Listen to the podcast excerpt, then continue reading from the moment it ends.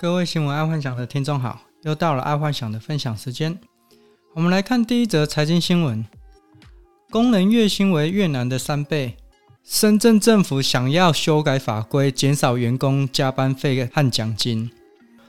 看到这则新闻，爱幻想还蛮佩服大陆政府的，竟然因为经济还没恢复，一刀砍向基层员工的加班费跟奖金，这个动作还蛮令人傻眼的。假设这个状况发生在台湾，肯定是大乱了。基本上，这个就好像在公司营运不好的时候，然后你就开一个会，叫员工跟你共体时间，减少薪水之类。听众觉得有可能吗？当然是不可能啊！之前光是无薪假在台湾就可以吵翻天了，更何况要减少薪水。所以不知道深圳政府会不会因为这个事件而造成大暴动。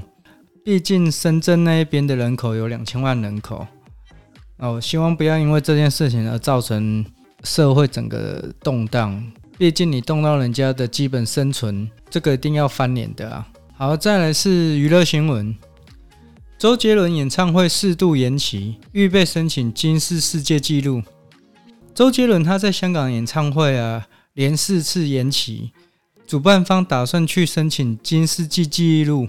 虽然连续四次延期，但周杰伦卖出去的十万张票却都没有人去退票。这种不离不弃的精神，其实也算一种传奇了。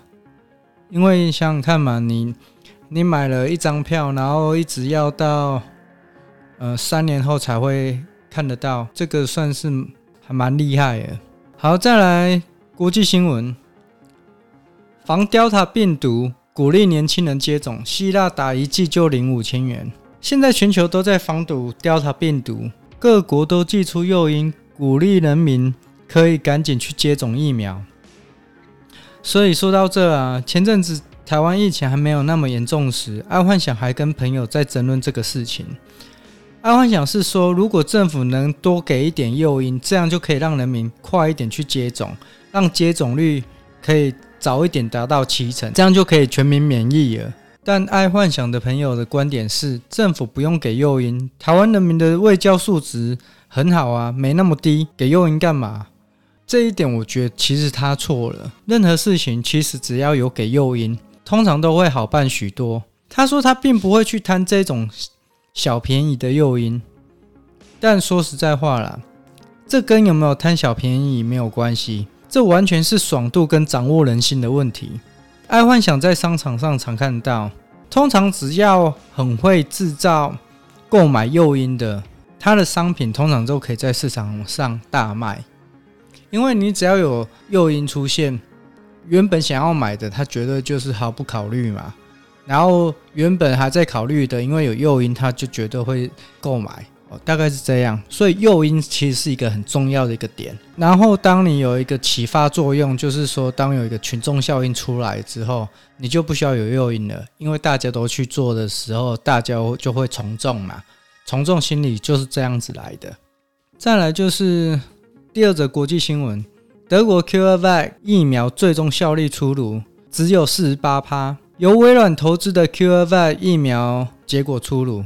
最终结果竟然跟大陆的科兴疫苗差不多，虽然它对于 Delta 的急重症有九十趴效果。这里我跟各位听众说明白，就是现在基本上不管哪种疫苗都可以预防急重症，差别是在于可否防御病毒入侵身体效果而已。所以只要有打疫苗的，是不用怕会造成急重症。我们再回到 CureVac 这支疫苗。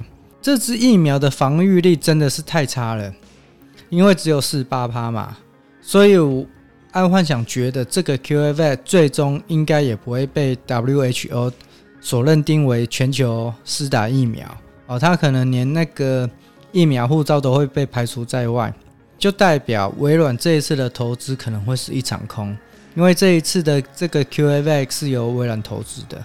再来是生活新闻。福和客运关门，王品的木月东区创始店熄灯。这两则新闻呢，都在在显示现阶段的警戒三级的副作用已经开始浮现了。客运业者啦、餐饮业者，还有一些街边店商圈，已经有陆续关门停业的问题。而且目前离七月十二号三级警戒解封的状况，爱幻想并不是这么乐观。虽然陈时中今天有说有可能有在考虑哦，可能降级就是微解封这样子，但爱幻想是觉得在还没有疫苗来之前，可能台湾就会持续这种开开封封的状况。这也就很好理解，在去年的时候。为何国外老是开开封封？像马来西亚跟澳洲啊，开开封封就大概有五回之多。有一些在国外的老板，他们就会看破，就会暂时休业，等到全民注射率有达到七成之后，再重新出发就好。像这样开开封封，损失其实还蛮大的。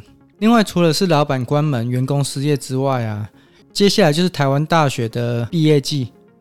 今年毕业生真的是生不逢时啊。本来除了需要跟应届毕业生抢工作之外，还多了这一波失业员工加入抢工作，好家在了。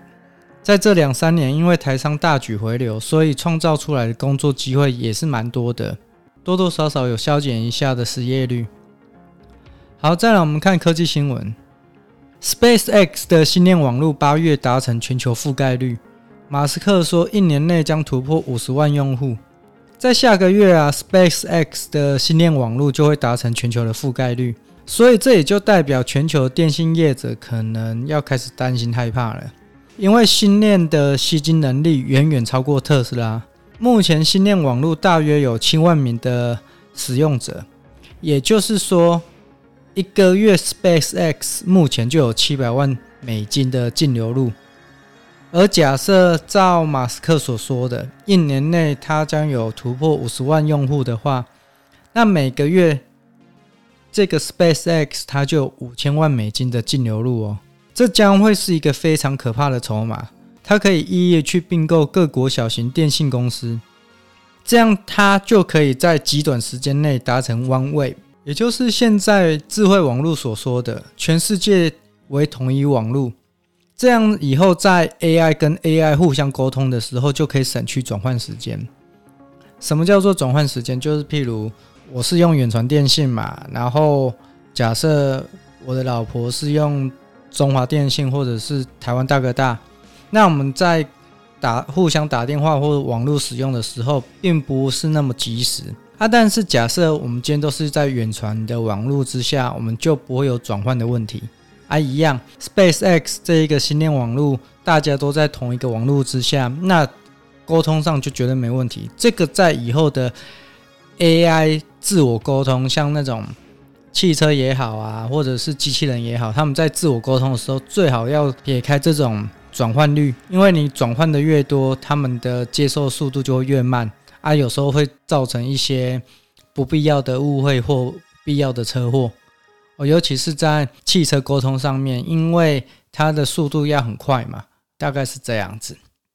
好，今天就跟各位听众分享到这，记得帮爱幻想按赞加分享哦。好，晚安，拜拜。